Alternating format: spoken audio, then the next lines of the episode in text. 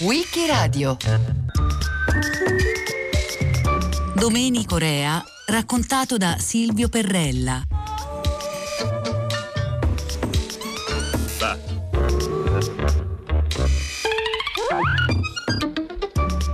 Dire sud non è certo facile.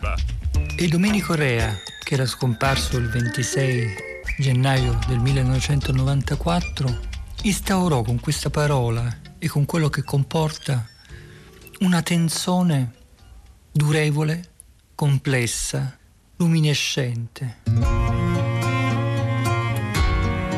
Altre volte si era recato all'alba alla stazione ferroviaria per chiedere al Procaccia una speciale cortesia, dargli di straforo, prima di consegnare i pacchi al giornalaio, una copia di Sport Sud, nella speranza di leggervi qualche notizia che lo riguardasse. Era accaduto due, forse tre volte, quando aveva vinto la corsa campestre di Nofi, ma era ancora un ragazzo, al Giro di Gani e in occasione del trionfo di Salerno. In quest'ultima città si era recato a sue spese, dopo un memorabile e definitivo bisticcio con la madre, contraria a ciò che lei chiamava un vizio.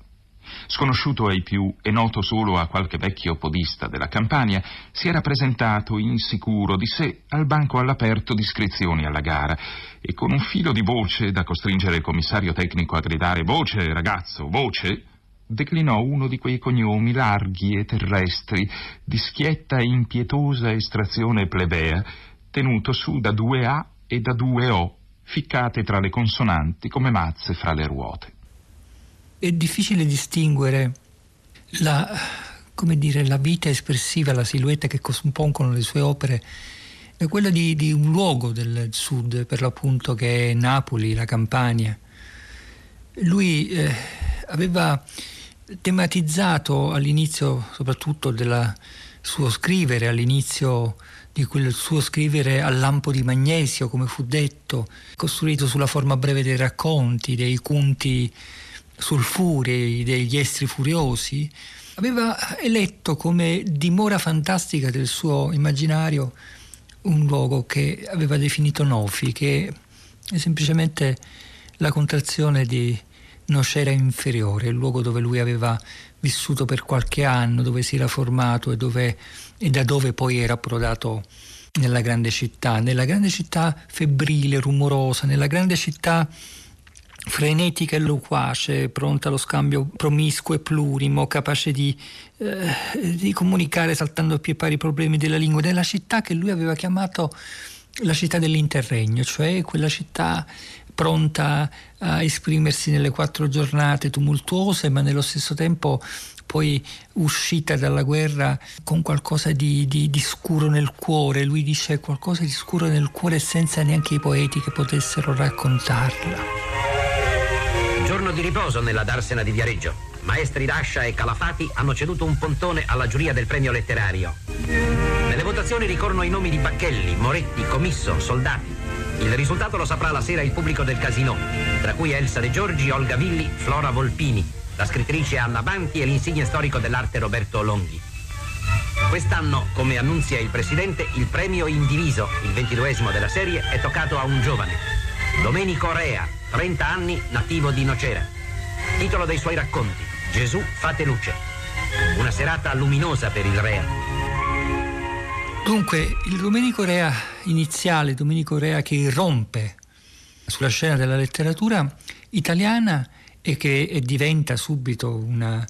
Eh, prende subito i primi posti, gareggia con Italo Galvino, è uno scrittore di racconti soprattutto, uno scrittore di racconti fanno fede di, di questa mia affermazione due eh, libri in particolar modo di quegli anni che sono um, Spacca Napoli e Gesù fate luce. Sono le due raccolte eh, costruite e pubblicate tra la fine degli anni 40 e l'inizio degli anni 50 che danno splendore alla prosa narrativa di Domenico Rea. Cosa c'è, cosa avviene in questi racconti?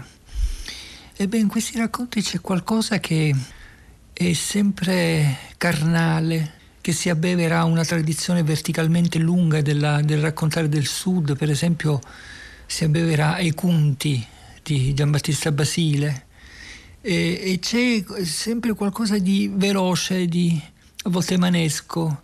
E possiamo fare un esempio, un esempio legato a un racconto che si chiama La signorina. È la storia di uno che torna dopo la guerra nel suo paese. Il suo primo pensiero è quello di andare a ritrovare la moglie. Arriva nel suo vicolo, qualcuno lo riconosce, qualcun altro no. È smagrito dalle difficoltà che ha dovuto sopportare. E chi lo riconosce gli dice che la moglie non è in casa perché sta lavorando. Lavorando. È il primo tumulto del cuore che lo prende, che lo fa fremere. Torna a casa, entra a casa, vuol farsi un bagno, apre l'armadio e trova nell'armadio una divisa di un soldato americano. E beh, l'altro fulmine che colpisce il cuore. Non passa neanche un secondo che lui ha già la divisa addosso, è per strada. E pochi lo riconoscono con quella divisa addosso e eh, va verso il luogo in cui pensa di poter trovare la moglie. La moglie in effetti sta tornando lungo il vicolo, lui la vede, lei lo vede ma non lo riconosce e comincia una contrattazione. Quanto vuoi boy, dice, si dicono, c'è la contrattazione e lui fa finta di essere un altro. E nel frattempo passa qualcuno del vicolo che dice hai capito che lui è tuo marito? E lei lancia un grido, soffocato nello stesso tempo, dice Maronna. E questo Maronna fende l'aria come, come una di quelle fenditure di fontana, come uno di quei tagli di fontana, fende l'aria ed è come un rinculo dentro il racconto, perché il racconto finisce lì. Rea non va avanti, ci fa immaginare, lascia spazio all'immaginazione e quel taglio alla fontana si dirama nella mente di chi ha letto quelle righe. C'è chi ha detto giustamente che questo racconto è come un anticipo de, della narrativa di Raymond Carver. E chi l'ha detto l'ha detto bene, ha, ha intuito bene. Ma torniamo al dire sud. Uh, lei sa probabilmente che lo scrittore inglese Dr. Johnson ha detto che l'uomo che è stanco di Londra è stanco della vita e mi sembra ugualmente che si può dire di Napoli che l'uomo che non si interessa più a Napoli non si interessa più alla vita. Fa piacere sentire da tante parti del mondo parole di lieto ricordo e di simpatia per la nostra città, ma esse si riferiscono a un solo aspetto della sua condizione ed è risaputo come Napoli sia sovraccarica di contrasti. Lo è stata nel passato e lo è con più evidenza ai nostri giorni in cui vecchio e nuovo convivono e si contraddicono. Qui c'è tutta intera la gamma umana della vita associata esemplata in mille episodi che vanno dalla farsa alla tragedia, dal basso al grattacielo fino a raggiungere nel suo stesso interno l'immagine antitetica di due città Abbiamo zone topografiche e sociali in cui il lavoro ha raggiunto livelli di alta specializzazione ed altre nelle quali l'uomo è ancora ignara di ogni forma di organizzazione moderna. Il nostro servizio vorrebbe essere uno spaccato della città accolta nei suoi fattori nuovi e decisivi maturatisi dalla fine della guerra in avanti. Torniamo allo stare dentro il tema e al rapporto col territorio, con la città, con una città febbrile, difficile, malinconica. C'è qualcosa di, di, di inesplicabile, di difficile, di, di complesso. Rea si interroga su questa cosa e si interroga per esempio in un saggio che si intitola Le due Napoli, che è uno dei suoi modi di scrivere che valicano i racconti che ci mettono direttamente a contatto col suo scrivere e col suo pensiero saggistico, che è sempre tumultuante sul furio e non è tanto distante dal, dallo scrivere narrativo. Per incontrare l'altra Napoli siamo andati, per quanto ci è stato possibile, nelle case povere e ricche e nei luoghi di lavoro, intervistando persone a vari livelli, dal sottooccupata all'intellettuale, dal semi-analfabeta al fisico nucleare, e abbiamo visto che tutti partecipano di un comune impegno e di una comune sofferenza nella lotta per la vita. Tutti, in quanto napoletani, provengono da una tragica quota zero, che possiamo vedere segnata dagli anni della guerra, una quota zero che, per Napoli, confinata per secoli come entità sociale a quote sotto zero, costituì anche se sembra un paradosso, il primo passo verso concezioni sociali positive. Le sue speranze di oggi risiedono nella forza di aver saputo volgere le spalle al passato e nell'aver posto in luce definitivamente la falsa saggezza del tirare a campare. Nei giovani specialmente i miti sono caduti, sostituiti da immagini reali di un mondo concreto che non ammette nostalgie o incertezze. La guerra prima di loro aveva fatto crollare quei miti. Il tema il problema che Domenico Rea si pone scrivendo Le due Napoli è un po' il problema di tutta la sua opera, il problema della verità. È possibile dirsi la verità in un luogo che tende a essere il luogo della recita? È possibile, è necessario secondo lui. Ma chi lo ha fatto? Ecco che in questo saggio lui ripercorre con falcate ampie po' tutta la storia del rapporto immaginativo con Napoli e dice che anche i grandi, anche Edoardo, anche la Serao, anche Salvatore Di Giacomo, sono usciti sconfitti, a suo parere, dalla tensione con la città, perché non hanno saputo, non hanno voluto, non sono riusciti a descriverla dall'interno. Chi per troppo sentimentalismo, chi per retorica, chi si è fermato a un passo. Si è, come dire, costruito una retorica della città che però non era la città in se stessa.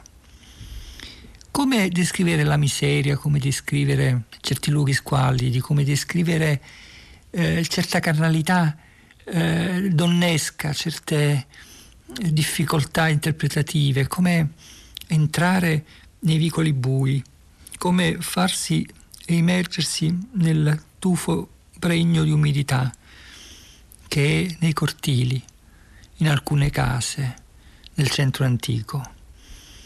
Allora Rea dice che forse pochissimi casi lui trova di riuscite di questo genere. Fa alcuni esempi, fa l'esempio di Mastriani, un romanziere che ha operato a Napoli verso la fine dell'Ottocento e che è stato fluviale, pieno, pieno, pieno di pagine, di feuilleton, e che eh, Rea considera eh, non riuscito dal punto di vista artistico, ma fecondo dal punto di vista conoscitivo. Eh, racconta di, del verminaio, lui dice, no? che, che attraversa la città, e poi ritorna indietro e dice che forse l'unico vero grande narratore di Napoli è stato Boccaccio.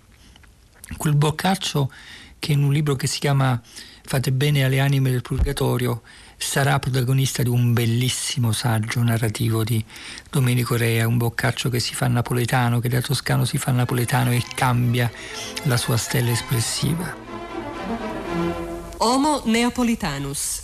Domenico Rea, quando nasce l'uomo napoletano? Il napoletano nasce secondo me intorno alla fine del 400 e ai principi del 500, quando Napoli comincia a diventare una città spagnola, una città dove tutti i servizi sono destinati alla servitù. Una matrice sì, storica e anche quella psicologica. Sì, è una matrice di mortificazione, di, umilia- di umiliazione, cioè praticamente poi la matrice di fame. È logico quando uno riduce un paese allo stato di fame, allo stato addirittura di mendicità, di accattonaggio, ma all'estate a Napoli per 200-300 anni non, non si possono avere risultati diversi. Purtroppo questo uomo plebeo ma nell'accezione di plebei bisogna far entrare anche tutti coloro che pur non nati plebei, persino aristocratici, cadono. E nel momento in cui cadono diventano, toccano la miseria, automaticamente diventano plebei e quindi acquistano tutti i difetti della plebe, cioè da una parte una certa anarchia, una certa liberalizzazione di usi e costumi, ma però pur sempre obbligati poi a un certo momento per soddisfare la fame, i bisogni primari, a cadere nello stato di servitù. Nel 1300 già Boccaccio descrive un porto dove il contrabbando è quasi tutto, è il mezzo di sostentamento, il veicolo a cui si aggrappa tutto ciò che sfugge diciamo, all'aristocrazia e a quel minimo di borghesia che c'era. Purtroppo nel 1977, incredibile, 600-700 anni dopo, questa città di un milione e mezzo di abitanti per due terzi campa sul contrabbando. E l'uomo neapolitano se esiste ancora? No, è peggiorato perché in un certo senso l'uomo napoletano prima era incorniciato in un ambiente che in un certo senso gli stava addosso quasi come un vestito, nonostante che Napoli, per questo suo valore di violenza, di esplosione, di anarchia, abbia dato all'Italia i momenti storici più alti, nonostante tutto questo, purtroppo, poiché c'è stata sempre una separazione netta tra aristocrazia, borghesia e popolo e popolino poi, perché qua bisogna fare sempre l'aggiunta del popolino. Questo popolino e questo mezzo popolo, secondo me, posso sbagliarmi, non lo metto in dubbio, secondo me è stato sempre in una direttrice che direi intangente con la storia. Sono convinto che Napoli è diventato un termine di paragone, di raffronto di tutta l'Europa occidentale sono convinto che è diventato un deposito di inestimabile valore dal punto di vista delle possibilità di una nuova invenzione della vita. E quel boccaccio che insegue Rea non è solo il boccaccio di Andeluccio da Perugia, della novella del Decamerone ambientata a Napoli, che tanto ha sollecitato anche l'immaginazione di Pierpaolo Pasolini, ma anche il boccaccio di tante altre opere minori, alcune volte scritte in latino, nelle quali avviene un punto di sutura tra classi sociali, tra eh, luoghi diversi della città. Il boccaccio che in virtù del fatto che viene a Napoli seguendo il padre, che è un venditore di cavalli, eh, è insieme un frequentatore dei mercati e anche della corte angioina e quindi vede il mondo poliprospetticamente e si fa fecondare da queste diverse da queste prospettive. E c'è un passaggio in cui Rea ha proprio come dire un sussulto del cuore. Lui dice certo c'è una Napoli marina c'è la Napoli di Posillipo c'è quella Napoli laddove lui dice l'aria ti sveltisce il cuore. Ma quella lui dice non è Napoli. In questo saggio eh, viene fuori eh, la, la, necessità che Rea ha di dirsi la verità, quella necessità che emergerà con forza in un romanzo che forse è la prova di maggiore eh, sforzo narrativo di, di questo narratore ed è diciamo un libro su cui è giusto soffermarsi per qualche tratto almeno. Un po' di riposo, esclamò il primario americanizzato, chialuto e dentuto in oro di Napoli. Un momento di stanchezza, ma il fusto è ancora saldo dappertutto, sentenziò il magro, ascetico, giovane primario di Salerno. Del resto, vedete qua, la lastra. I raggi parlano chiaro, gli disse, battendogli una mano sulle spalle, il vecchio medico di casa loro, l'amico e compagno di trent'anni di lavoro di Rita, fingendo di sana pianta. Assuero l'andava guardando da due mesi. Ne avrebbe voluto fare un quadro da appendere come un diploma, come un certificato rilasciato dal Presidente della Repubblica, un documento a cui rifarsi ogni momento per cacciar via dalla mente ogni dubbio. Una bella fotografia formato 40 x 30 su cui era riprodotta l'organizzazione interiore di sua moglie. Si vedeva come una montagna conica larga di base, intorno a cui correva a vermicello un rivo di sangue.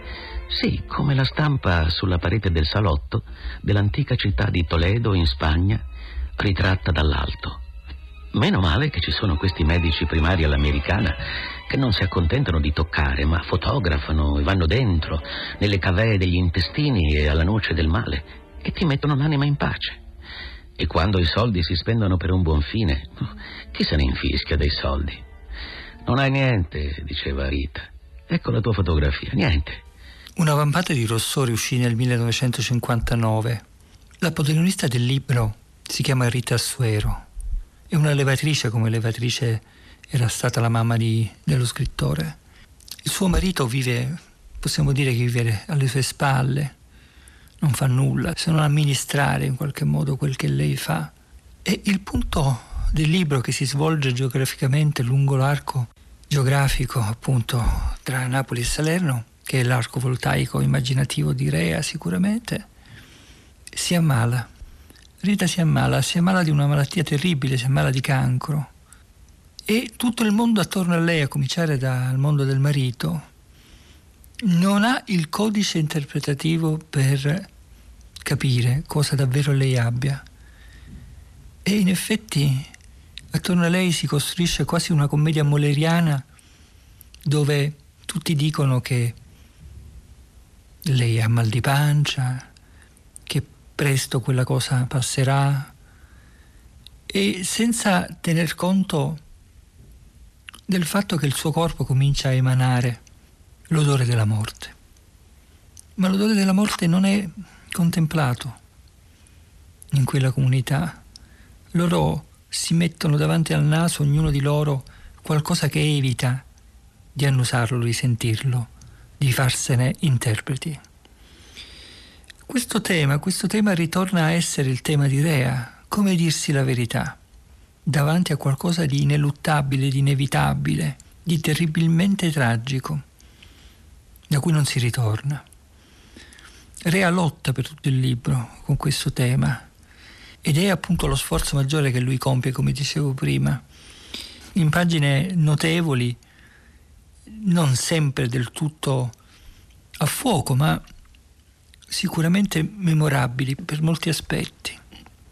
E di nuovo c'è questa dimensione di uno scrittore che si collega al territorio, che lo rimugina. E in realtà dopo una vampata di grossore è come se Rea entrasse in un cono d'ombro, venisse un po' dimenticato, come se l'unisono tra città e scrittura si slegasse. E c'è qualcosa che lo allontana. Ma un narratore come Rea è un narratore che è anche capace di asincronicità, è capace di sedimentare, per cui in quegli anni scrive dei libri che apparentemente sono libri che hanno un impatto meno nazionale, che sono legati alle sue collaborazioni giornalistiche con i giornali napoletani, eh, però ha delle zampate sempre, delle unghiate. Per esempio, a un certo punto pubblica un libro che si chiama I pensieri della notte, che è un libro di un trio curioso che si chiamano Italo, Igalo e un gattino che va in giro solo di notte per la città perché la città secondo loro non è frequentabile durante il giorno e ne fa esperienza sonnambolica quasi in questo buio eh, che viene attraversato dai tre. E in quegli anni, per esempio, due, rec- dei recensori come Fruttero e Lucentini non si fanno sfuggire eh, la forza di questa prosa, la limpidezza. La limpidezza di una prosa che, e questo ci, ci dà il destro forse di una definizione un po' generale, che è una prosa fatta di immaginazione barocca e di esecuzione classica. Rea si è sempre abbeverato non solo a Basile ma anche ai cronisti, a Santa Caterina da Siena, in questo senso ha certe radici, certe, certe fonti che non sono dissimili da uno scrittore toscano come Romano Bilenchi, anche se si tratta di uno scrittore di una generazione precedente alla sua. E sono anni in cui Rea riprende terreno fino a scrivere quel libro che si intitola Ninfa Plebea con cui vince il premio Strega. Il ritorno, il ritorno di un guerriero della narrazione che lo riporta sugli spalti della battaglia comunicativa. E questo avviene anche perché, come sempre capita agli scrittori, lungo la strada Rea trova un compagno che si mette sulle spalle la responsabilità di riportarlo alla luce. Questo compagno ha il nome di Francesco Durante, un critico, un editore anche, fu l'editore appunto di Ninfa Plebea, all'epoca pubblicato da Leonardo Mondadori, eh, che purtroppo è scomparso troppo precocemente, il quale appunto stimola Rea a scrivere da capo. E cosa significa scrivere da capo? Per Rea significava immaginare una storia, immaginare una storia paradossale, perché già il titolo è paradossale, una ninfa plebea fa capire, fa capire che si tratta di quasi uno, un ossimoro, dove questa storia di una ragazzina che viene violentata, che sta con chiunque, il cui corpo è abusato in ogni modo, alla fine si scopre essere totalmente vergine. Ecco, in questa storia c'è la metafora complessiva della, del modo in cui Rea percepiva se stesso, uno che aveva attraversato ogni dimensione della vita e che però si era tenuto vergine davanti alla percezione della possibilità delle cose.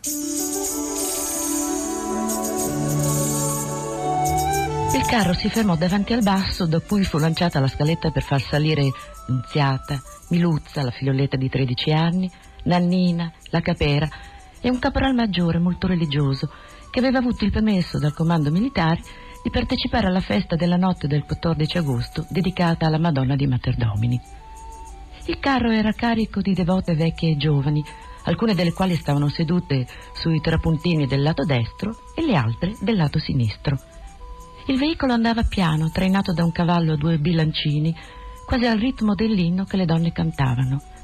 Sagli stengelo, core Maria, e ricorro a voi per la morte mia. Madre, Signora nostra, mi rallegro assai per la gloria vostra. Lo cantavano dal 25 luglio, inizio della novena. Dal tramonto alla sera, in quei giorni, non si sentiva altro nel cielo di Nofi. Il canto era come il vapore di una pentola di pasta e fagioli che salisse da tutti i cortili. All'inizio, verso il tramonto, fortissimo, con voci d'utero, dalle corde di violino alle canne d'organo sfiatate, di vecchi e giovani, giovanette, ragazze e bambine, accovacciate tra le gambe delle più grandi, nonne, madri, zie, cugine, amiche, e alla fine, a sera inoltrata, sperduto come un vocio.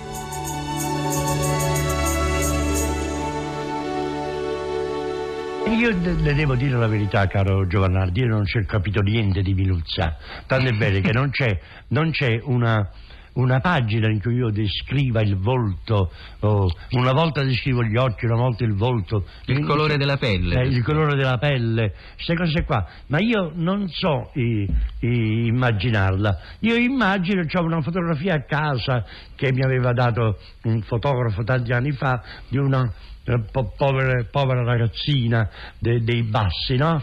Che aveva questa faccia come di quella che è stata picchiata, come di quella che è stata maltrattata, come quella che è stata fatta sempre, che è stata mantenuta sempre in castigo. Che Anche no. lei quando va sposa, no? Sì. Però purtroppo rimane sempre un po' malinconica, ah, un certo, triste, sì, perché le botte del passato eh, non le dimentichi e penso che una persona così fatta non le dimenticherà mai come io non dimentico le mie di quando ero. Perché poi in effetti Minuzza, sai chi è Minuzza? Eh, sono io, sono io. Come Madame Bovary eh, sì, eh, eh, moi. Scusi l'immenso paragone, no, no, ma voglio dire, è così proprio. In effetti Minuzza per tre quarti che me e, e, e sono io, ecco. Domenico Rea, come la ninfa plebea, aveva così tanto indagato per l'appunto, per esempio, la plebe, aveva cercato di capirne l'origine, di studiarne la storia e nello stesso tempo era tornato da quelle discese come un Orfeo che va lì giù a prendersi la sua Euridice e poi torna con eh, l'illusione di averla tra le mani e quando è alla luce, è arrivata alla luce, si accorge che tra le mani ha delle ombre e quelle ombre le raffigura nei suoi racconti. Il 26 gennaio 1994 muore a Napoli Domenico Rea.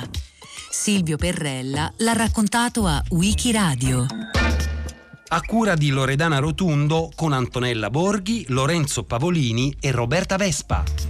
Per riascoltare e scaricare il programma vai sul sito di Radio 3 o scarica l'app Rai Play Radio.